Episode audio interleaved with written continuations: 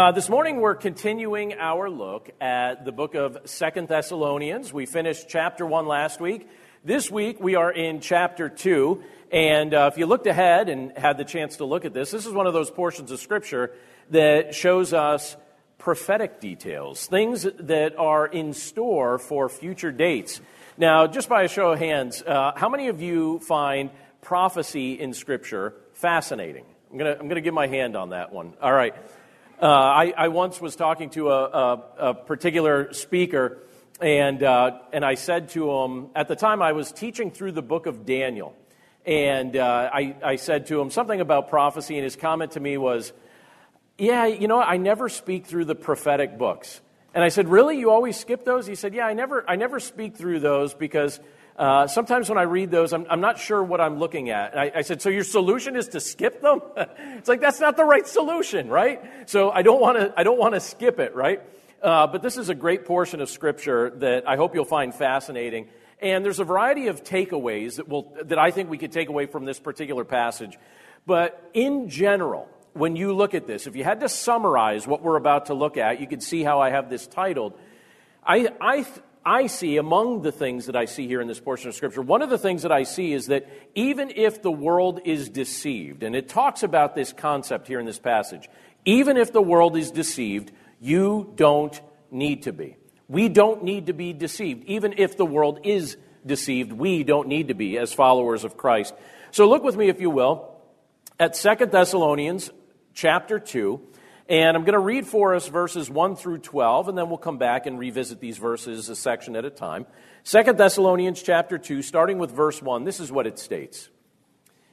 Now, concerning the coming of our Lord Jesus Christ and our being gathered together to him, we ask you, brothers, not to be quickly shaken in mind or alarmed, either by a spirit or a spoken word, or a letter seeming to be from us to the effect that the day of the Lord has come.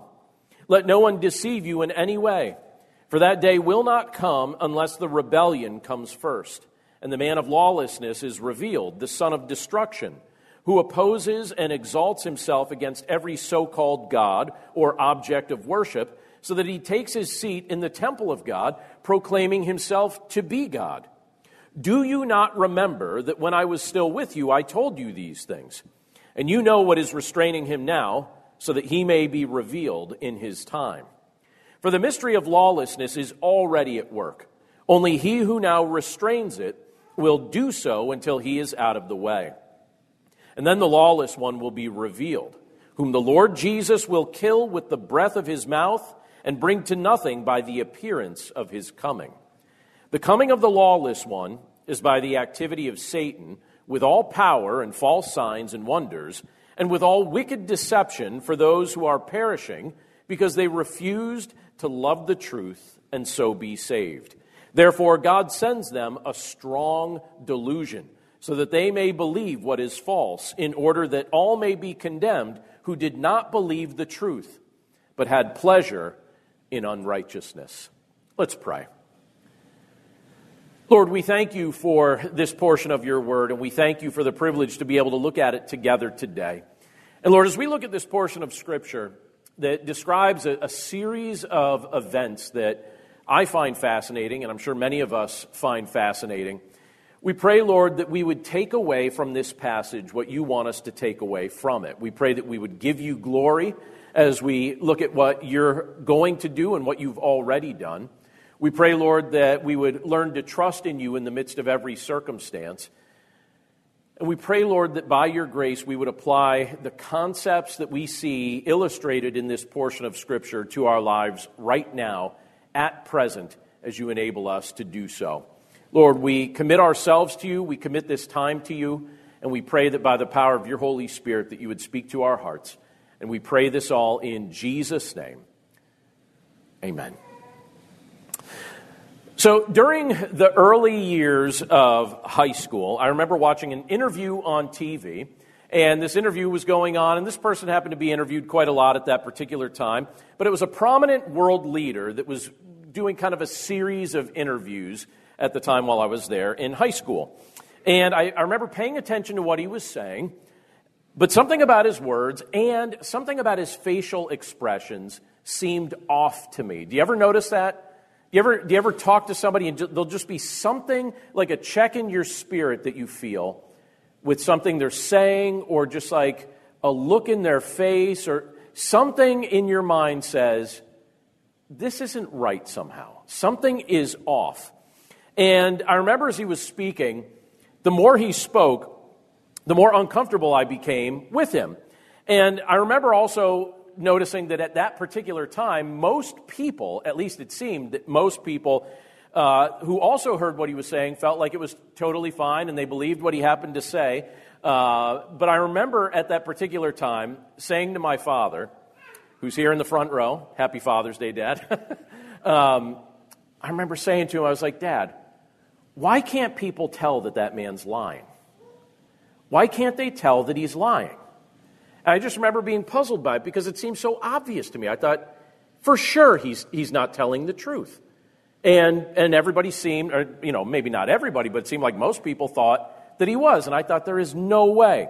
And so that moment stuck in my mind. I, I remember very distinctly that, that, that particular moment, the conversation I had with my dad in that moment, and it became a subject that in my mind I frequently came back to. I wondered in that particular context why that leader was able to convince so many people that he was telling the truth, even though it was very plain to me that he was not. And here's the ironic thing years later, the truth came out. And all of my suspicions about that man were shown to be 100% correct. And again, I, I wondered why was I able to see what it seemed like so many people were missing. But in time, what I learned was this I learned that I was not the only one who could perceive this man's dishonesty. Other people noticed it as well. Other people picked up on it as well. It didn't seem like people were picking up on it, but then I discovered that they did. And there was a common thread in the lives of those that I noticed who understood that this man was not telling the truth. And the common thread was this it became very clear to me that followers of Christ were able to discern something that the rest of the world could not see. So that was a very interesting lesson to me. I thought, wow, Christians are seeing this before everybody else, and unbelievers are seeing something different, and then after the fact are being told, oh, it was something else from what you initially believed. And what I believe was taking place in that moment, and I believe this happens quite frequently, I believe the Holy Spirit in that particular context was intervening in our lives to help us see truth. Because I think that's one of the things that He always does for believers. He points our hearts in the direction of truth, He helps us to see what is true. He was opening up our eyes to catch what many people didn't want to see or didn't seem to want to understand. And I bring that up because it fits very much with the scripture that we're looking at today. And I'll say one more thing to set this up because I think it's relevant for, for what we're, we just read together and we'll read through it again. But deception is one of the tools, it's one of Satan's favorite tools that he likes to use against humanity. He loves to use deception against humanity. He tries to keep us in the dark so we'll walk in darkness. And in Second Thessalonians chapter 2, starting with verse 1, we read just down to verse 12. But in that portion of Scripture, we're told of a future day when deception and lawlessness are going to be rampant. And the Scripture describes a future day when deception is going to be so prevalent that it's going to be treated like obvious truth. But those who believe in Christ don't need to succumb to it. So, what should be some of our takeaways as we look at this portion of Scripture? Let me show you one of the takeaways. I'll, I'll point out several things to us today, but here's one of them, and, I, and this is something we can grab onto right here and now. And that's this you don't need to be easily shaken. Now, why am I saying that? You don't need to be easily shaken. Let me reread verses 1 and 2. They say this Now, concerning the coming of our Lord Jesus Christ and our being gathered together to him, we ask you, brothers, not to be quickly shaken in mind or alarmed, either by a spirit or a spoken word or a letter seeming to be from us to the effect that the day of the Lord has come. Now, let me pause there for just a moment. When Paul was with the Thessalonians, and I'd given us some background in previous weeks as we were looking through First Thessalonians and then as we went into Second Thessalonians here, but when he was with the Thessalonians, Paul taught the, the Thessalonian Christians many things about the Christian faith. He also taught them many things about what Jesus was going to accomplish at a future date. But soon after Paul left the city of Thessalonica, it appears that some false teachers or maybe some confused brothers attempted to distort Paul's teaching. So they were trying to distort some of the things that he had already taught the church. And the effect was they were confusing some of the Thessalonian believers who were new in their faith. And keep in mind, they also did not have the benefit that you and I have of having the New Testament fully written out. It wasn't fully written out yet. In part, it was written out, but it wasn't fully written out yet. You and I can just look at the scriptures as they're, as they're revealed to us. They did not have the luxury that you and I have right here and now to be able to do that. And so some people were apparently causing confusion among them. Some were apparently saying that the day of the Lord had already come and that the Thessalonian Christians had missed out. Now, that would be devastating, wouldn't it? Like, hey, the day of the Lord came, but sorry, guys, you missed out. that would be a bummer, wouldn't it? I imagine that must have been terrifying for some of these young believers. You know, when you keep in mind what their day to day life was like, as you remember when we were talking about what they were experiencing in that city, their day to day life uh, was filled with discomfort, it was filled with persecution. It was filled with rejection in the midst of their culture. It was filled with pain. But through it all, they reminded themselves of the hope that they had for the future. They would think about it frequently. It was on their mind continually. So now to be told that what they had been looking forward to was no longer an option, wouldn't that be painfully alarming? That was painfully alarming for this group of people. So you have the Apostle Paul in the, the opening verses of this chapter, he reminds them that they did not need to be easily shaken and they did not need to be easily alarmed about this subject. And he, he, the way he phrases it is like this you know, whether a deceitful spirit was trying to propagate false information, or if it came through a conversation, or if it came through a forged letter. Think, think about how tricky that would be during that time. Someone could just write something up and say, well, this is from so and so, and this is from so and so. And so, in certain contexts, you have the Apostle Paul making great emphasis on his own signature, showing people, look at my signature, analyze the signature. I wrote this with my own hand. You can see it. And it was because at times people would attempt to forge letters that they would say were from the Apostle Paul, and they would do this in order to try and deceive believers. It's one of Satan's go to strategies. But here in the midst of all of this, whether, you know, deceitful information came from any one of these sources, Paul was saying, these believers could stand with the truth. And Paul was about to lay it all out for them with abundant clarity. Now, we're about to go into some of the details that he lists out, but let me say this even before we go into those details.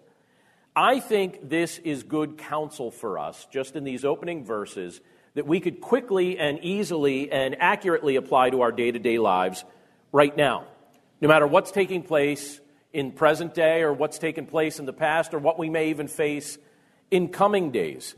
Many people, when things switch up, when things change, when things seem puzzling, many people find themselves easily shaken and overreactive. And for us as believers, I don't think that's the right path for us to take, no matter what season of life or context we find ourselves in. Why? Why do many people find themselves in a spot where they're easily shaken and overreactive? Well, I think in many respects it comes down to the same issue the Thessalonians were dealing with, just in our modern day context. I think it comes down sometimes to believing the wrong information sources or failing to, to hold all sources of information up to the light of Scripture. We need to hold all things that we ingest mentally and emotionally up to the light of Scripture. And if it doesn't jive with what Scripture says, then it's not something that we should adopt into our hearts and into our lives. And so, again, for that reason, I'd encourage us to begin immersing ourselves in the teaching of God's Word so that we can be better equipped to discern truth and error. The more, the more acquainted your mind and heart are with the Word of God, the more time you're spending in the Word of God, the more discerning you will become and that will help you to not be easily shaken when unsettling things take place in your life, whether it be present day news or something that happens 10 years from now or something you noticed in the past. We don't need to be easily shaken because we're people who understand that the Word of God is true, it's accurate, it's reliable information that we can take to heart. So now Paul bridges from that. He sets this up by telling them, listen, guys, you don't need to be easily shaken. And he reiterates, apparently, something that he had already told them when he was face to face with them. When you look at his words here, as we go through the, the remaining of the section, the, the remaining part of the section that we're looking at today, Paul tells us and tells them that he had already told them these things. But sometimes things that we've already heard can start to become distant from our present day thinking. So there are things in my life that I've already heard a million times.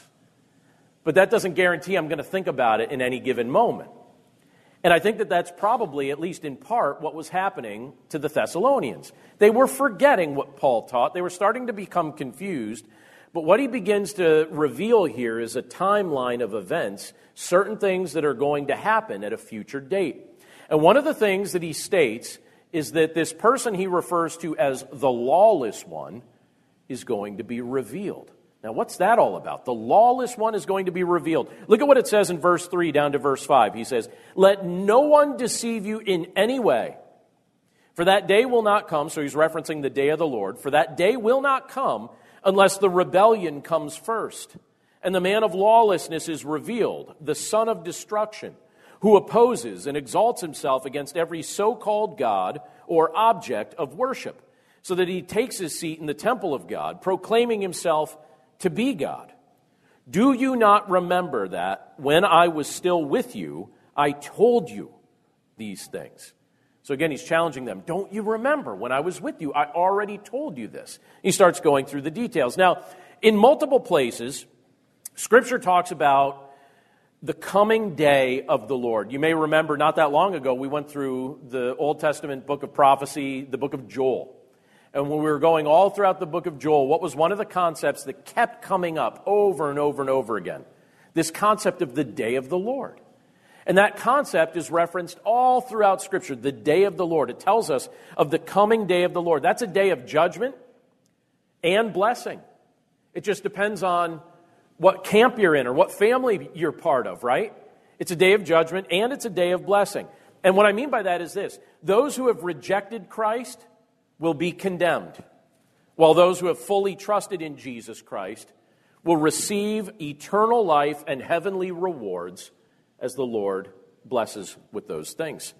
And in this passage, Paul explains some of the historical events that will precede the coming of that day. So he tells us here that prior to that day, there will be a rebellion against the Lord and against biblical wisdom. That's the concept that he's getting at here. People will throw off restraint and they'll show utter contempt for the teaching of Scripture. And right now you're saying, wait a second, is this today? is that, that sounds like right now, doesn't it? You know, where, where, where people would just rebel against biblical wisdom and show utter contempt for the teaching of Scripture. Well, the indication that I receive as I, as I look at Scripture is that you may feel like that's an issue that we face at present, and obviously it certainly is, but I get the impression that the world's going to see even worse. It's, it's going to see even worse. Does that sound pessimistic? No one likes pessimism from the pulpit, right? Well, it all works out in the end, but there's a tough spot in between, right? And the scripture shows us here that as people, they just throw off restraint, they show utter contempt for the teaching of scripture, that something's going to accompany that. And Paul here begins talking about a man of lawlessness that's going to be leading. And the man of lawlessness, when you see this, these references to this person, this person's also referred to as the Antichrist elsewhere in Scripture. But at that time, that person, the Antichrist, is going to be revealed. And apparently, he's going to be a powerful world leader who's going to enjoy great influence. He's going to enjoy the affection of many people. He's going to be elevated to his position, and he's going to have great authority over this earth for a period of time. And during the days of the Antichrist, he will present himself as an object of worship he will exalt himself as if he's higher than God.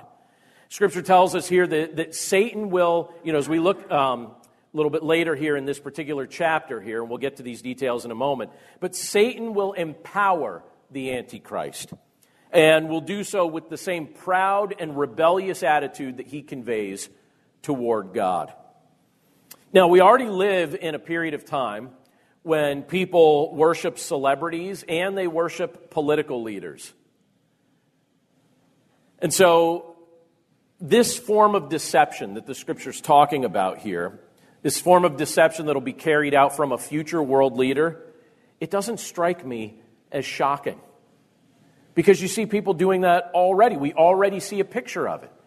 There's a void in our heart. We want leadership, we want to be led. That void can ultimately only be filled by Jesus Christ. But there's a craving for that. I saw, just within the past two weeks, I saw a world leader giving a speech. And as this world leader was giving a speech, I looked at the faces. I always do this. I like to study people. And I looked at the faces of the people that were in the crowd behind this person. And I, and I noticed two people. One person that kind of just had his eyes open enamored that he had the privilege to see this world leader. And the person next to him, a woman sitting next to him, weeping. And she was weeping as she heard this world leader. And I looked at that, and honestly, it looked like a form of worship. It looked like a form of worship. She was so enamored with this person that I thought, okay, here you are. I don't know that you fully realize it, but you're utilizing this world leader to satisfy a void in your heart that only Christ can fill. So we see that in all generations of humanity. We see that presently in, in our day and age. I mean, you just have to watch the news, which I don't really recommend most of the time, but if you watch the news and you just look at people closely, you'll see it. I mean, that was within the past two weeks. I happened to notice it, and I was fascinated by it. And I was watching a recording of it, and so I just kind of I looked at it and I was like, wow, that person is weeping. And then that guy looks so starstruck. And they're just enamored with this leader. We already see a picture of it. And apparently, this man of lawlessness that's going to be revealed is going to have that kind of emotional allegiance from a high percentage of people on this earth. And he will wield control over people in a powerful way. But then the scripture goes on to reveal a little bit more about what comes next. And we're told that this lawless one will be destroyed. So look at what it says in verses 6 through 10. And I'll tell you what, even before I reread this, this is not the picture that many people think of when they think of, of Christ and what Christ is going to do, but here it reveals to us that Christ is actively going to destroy this lawless one. Look at what it actually tells us, starting with verse 6. It says, And you know what is restraining him now, so that he may be revealed in his time. For the mystery of lawlessness is already at work. Only he who now restrains it will do so until he is out of the way. And then the lawless one will be revealed, whom the Lord Jesus will kill with the breath of his mouth and bring to nothing by the appearance of his coming.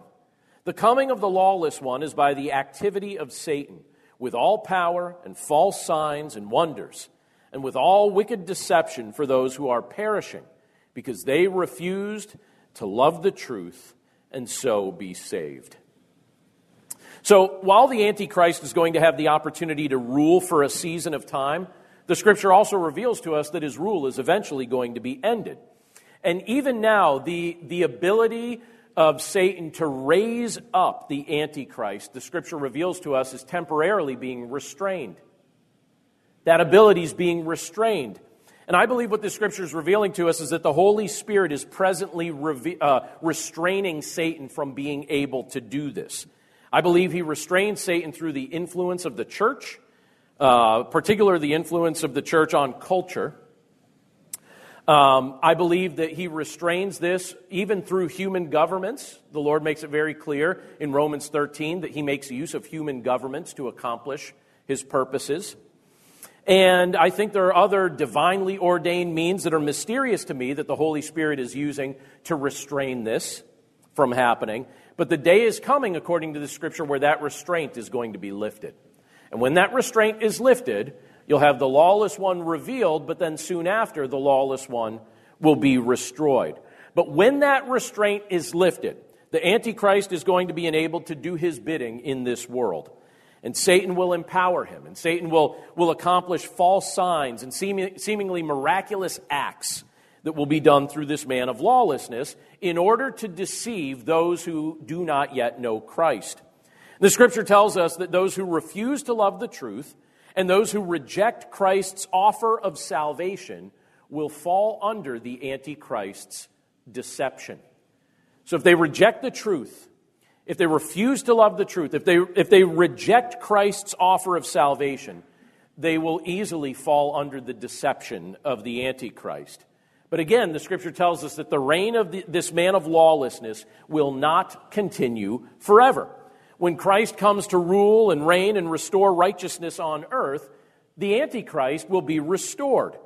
We're told here that the Antichrist is the one who the Lord Jesus will kill with the breath of his mouth and bring to nothing by the appearance of his coming. Isn't that a fascinating statement? Because when most portrayals of Jesus are given, we tend to portray his very merciful and patient side, right? We display the patience of Christ, the mercy of Christ. You know, at Christmas time, we celebrate his incarnation as he came as a, a baby and he's in swaddling clothing. And he's showing mercy to a variety of people throughout the course of his earthly ministry and he's healing. And then scripture tells us what things are going to be like when he comes again.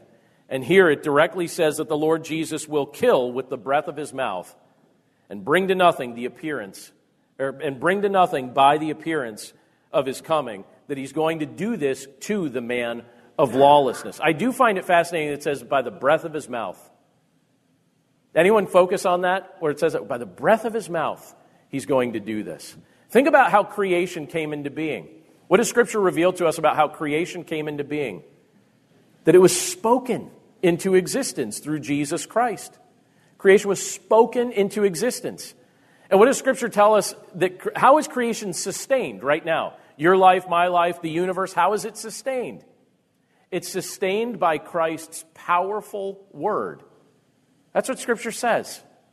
That he spoke creation into existence and that he sustains creation by his powerful word. And here it says, by the breath of his mouth, the, it, he'll actually kill the Antichrist. Now, we don't have a holiday celebrating that, you know.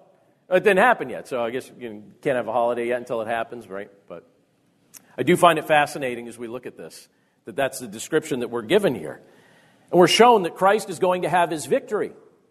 And he's going to end the deception. He's going to end the destructive reign of the Antichrist, which Satan was empowering. So, this is all fascinating stuff to me. You know, as I look at this. And by the way, there's all kinds of opinions on prophecy and the timetables and how this all works out. And I tried not to really share in depth where I land on some of these things. I'm just trying to stick with what it's actually saying here and, and uh, as, as it's being spoken. And you may have a slightly different opinion about the timetables than I have, but that's not the big point. The big point is that it's going to happen. The big point is that Scripture says that this is indeed what, what Jesus Christ is going to accomplish. And we could take heart in that truth. But there's something else I want us to pick up on as we look at a portion of Scripture like this. Because it could be very easy to get lost in the weeds of a portion of Scripture like this because we're thinking that maybe it doesn't apply to us. Well, I'm saying that it does apply to us, and I'll explain in just a moment how. And this is one of the ways that I think it applies to us, and that's this. If you take pleasure in unrighteousness, you are more likely to be deceived. Right now not just at a future date, right now. If you take pleasure in unrighteousness, think about this in an intensely personal way, because I have some comments that I'm going to make that, um, that I think can be taken that way, but they're also meant to be taken that way. If you take pleasure in unrighteousness, you are more likely to be deceived. Let me read for us verses 11 and 12 and elaborate on this for just a moment. But there it says this Therefore, God sends them a strong delusion so that they may believe what is false, in order that all may be condemned who did not believe the truth, but had pleasure in unrighteousness. So, again, ask yourself the question what is the benefit of knowing about these events ahead of time? What's the point? What's the benefit about knowing about these things right now? You know, what if we aren't even here to experience these things? You know, we just talked about a variety of things. What, what if we're not even here to experience them? Is there something that we can still learn from this teaching? Well, I believe that there certainly is. And first of all, when we look at a portion of Scripture like this, I think that if we're able to keep our present trials in context by, by trusting in the Lord in the midst of all circumstances. I think we, you know, we could look at our circumstances, we could keep it in, it, we could keep our present trials in context when we understand the future that the Lord has planned.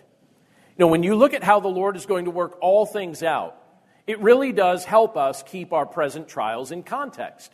It helps me to look at my life more soberly and not to overreact because I have an, an abiding confidence through what the Lord's already revealed in Scripture and what He's speaking to my heart as a believer that He's going to work things out, that all things will resolve, that all things are going to be restored, and that I'm part of His eternal family and part of His eternal plan.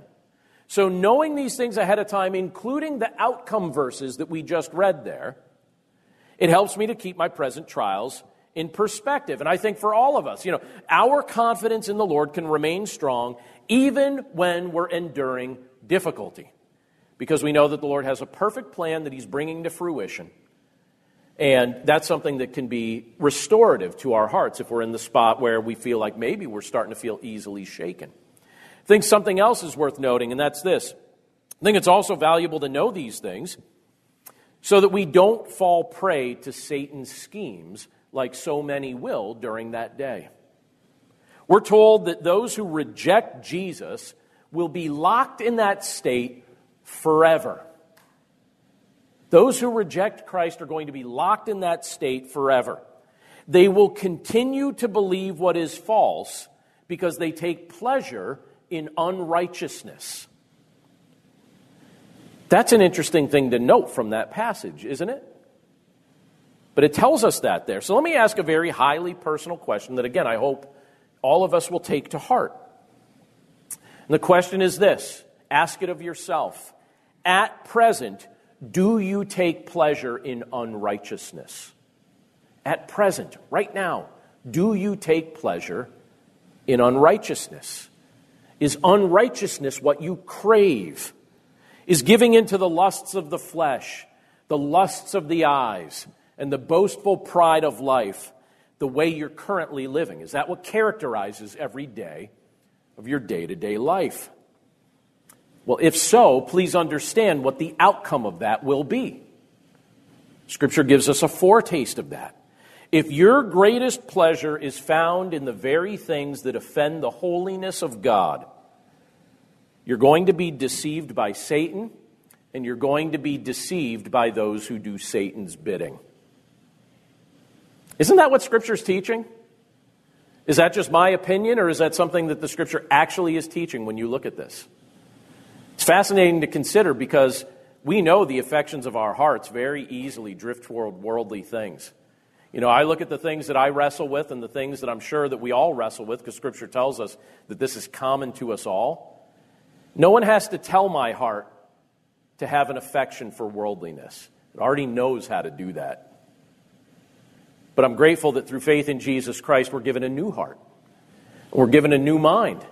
And when we notice those things, when we notice the affections of our heart drifting toward things that are unhealthy, unwise, sinful, rebellious, we can, we can acknowledge that. We can confess that to the Lord and say, Lord, look at where the affections of my heart are leading today. I confess this to you, Lord. Help me to walk in the light. Will the Lord answer that prayer? Of course He will. Why would He not when He's told us to pray for that very thing? But how about this? If, on the other hand, you know, instead of being deceived, instead of, instead of being confused by Satan or by those who are doing Satan's bidding, if on the other hand, we want to understand the truth of Christ, we want to walk in the light of his gospel, we want to truly comprehend the will of God for, for our lives, if that's the case, if that's where we want to walk, what we need to do is renounce our allegiance to sin. Let's renounce our allegiance to sin. You can be free from sin, or you can be a slave to sin, but you can't be both. You could be free from sin, or you could be a slave to sin, but you can't be both. And if you're right now at a spot where you're struggling to find perfect peace, or you're struggling to understand God's will for your life, I want to encourage you to start asking yourself some hard questions about the sin that you've invited into your life that's now taking hold of your heart or taking hold of your mind. Because if there's something there that doesn't belong, you are setting yourself up for di- disappointment and deception. And the Lord has much greater desires for you and me than that. He doesn't set us up for failure. He wants us to succeed, and thankfully, Jesus Christ secured the victory for us on the cross so that you and I do not need to remain slaves to sin in our minds, in our hearts, in our lives. Through faith in Christ, we find complete freedom freedom to not go back to the chains that He freed us from. I'm so grateful for the fact that Christ did not leave me in that state. I'm so grateful that He offers us true freedom in Him because we're able to perceive things that we were not naturally able to perceive. We're able to resist deception because we have the mind of Christ as the Holy Spirit is counseling us and giving us His wisdom and opening up our eyes to begin to see things. But if you're at a spot right now where that doesn't seem super clear to you, there is a solution to it.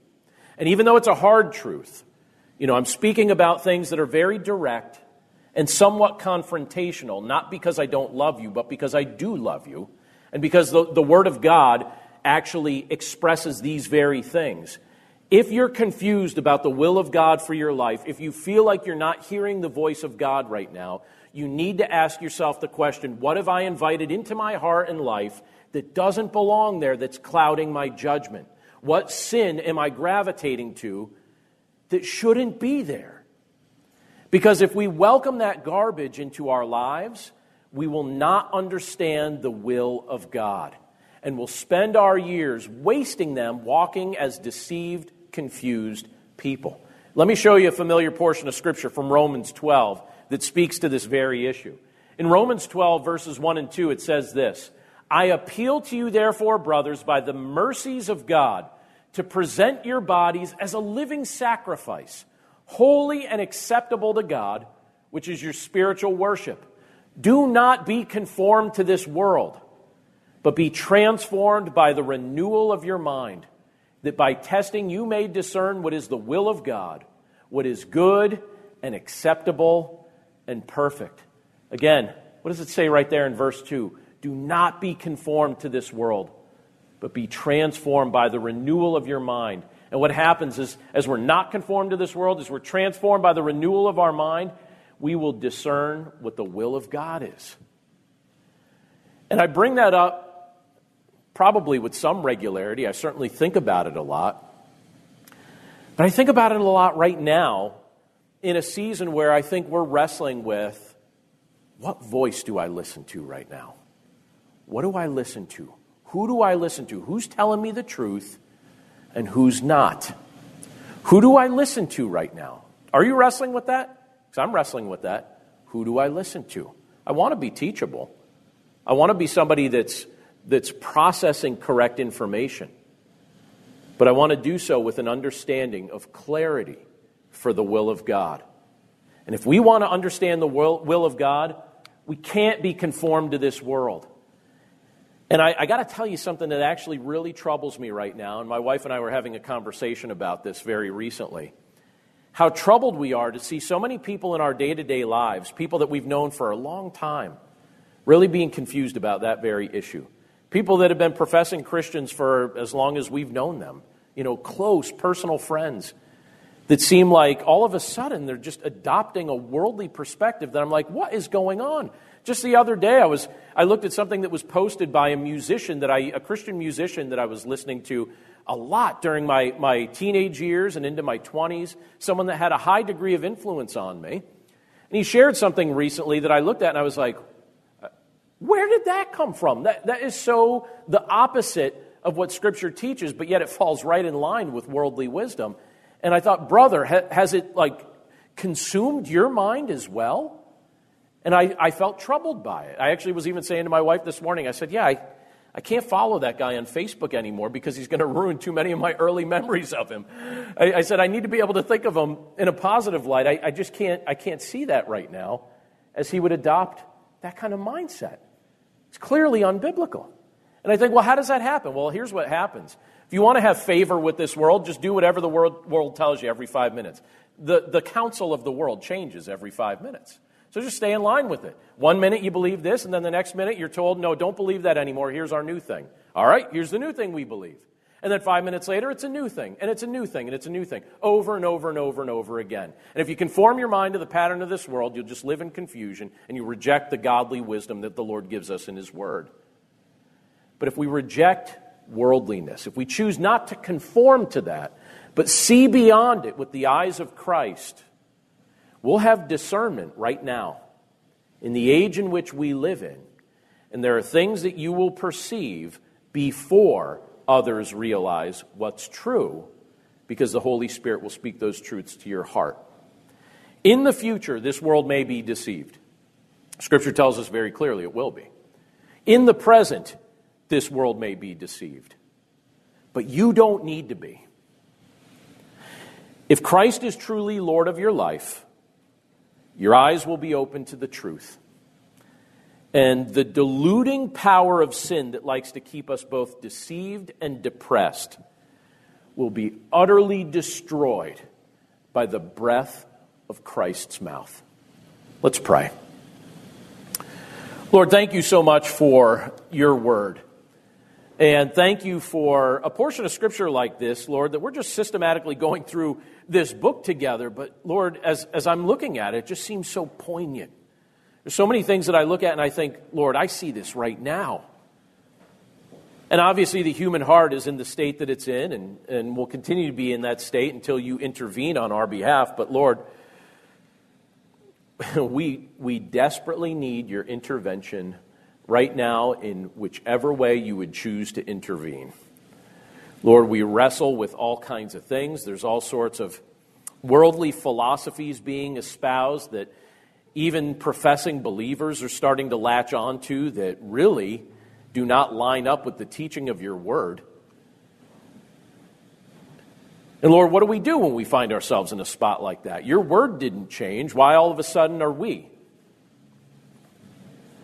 Lord, we pray that we would understand the truth, that we would walk in the truth, that we would teach your, the, the children that you've entrusted to us the truth, that fathers would lead in their homes and, and profess the truth, that mothers would nurture in their homes and profess the truth, and that your name would be glorified among your people.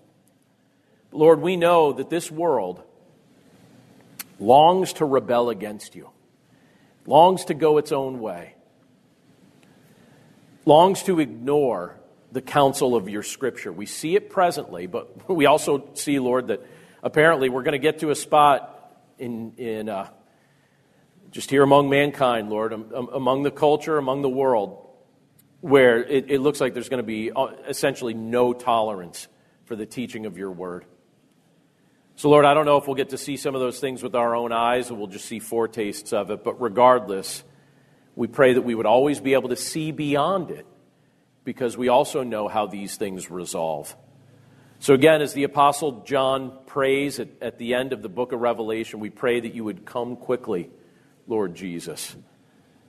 We're looking forward to your restoration. And we're so grateful for your goodness to us here and now. Help us to walk with you daily. Help us to live as men and women who are absolutely convinced that you are Lord and that there is no plan B. There is no secondary option. And where worldliness has taken grip of our hearts, we pray that we would confess it and repent of it and walk with you as you empower us to do so. We're grateful for these reminders from your word today, and we pray this all in Jesus' name. Amen.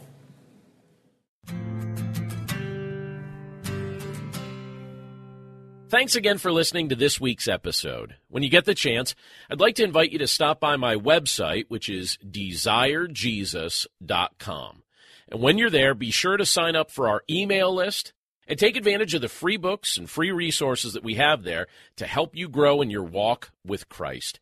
And if you feel led to help support this podcast and our other online ministry efforts, please click the link in this episode's description to give a gift. And don't forget to leave the podcast a rating or review via your favorite podcast player. I hope you have a great week, and I'm looking forward to getting together again right here next Monday. Take care.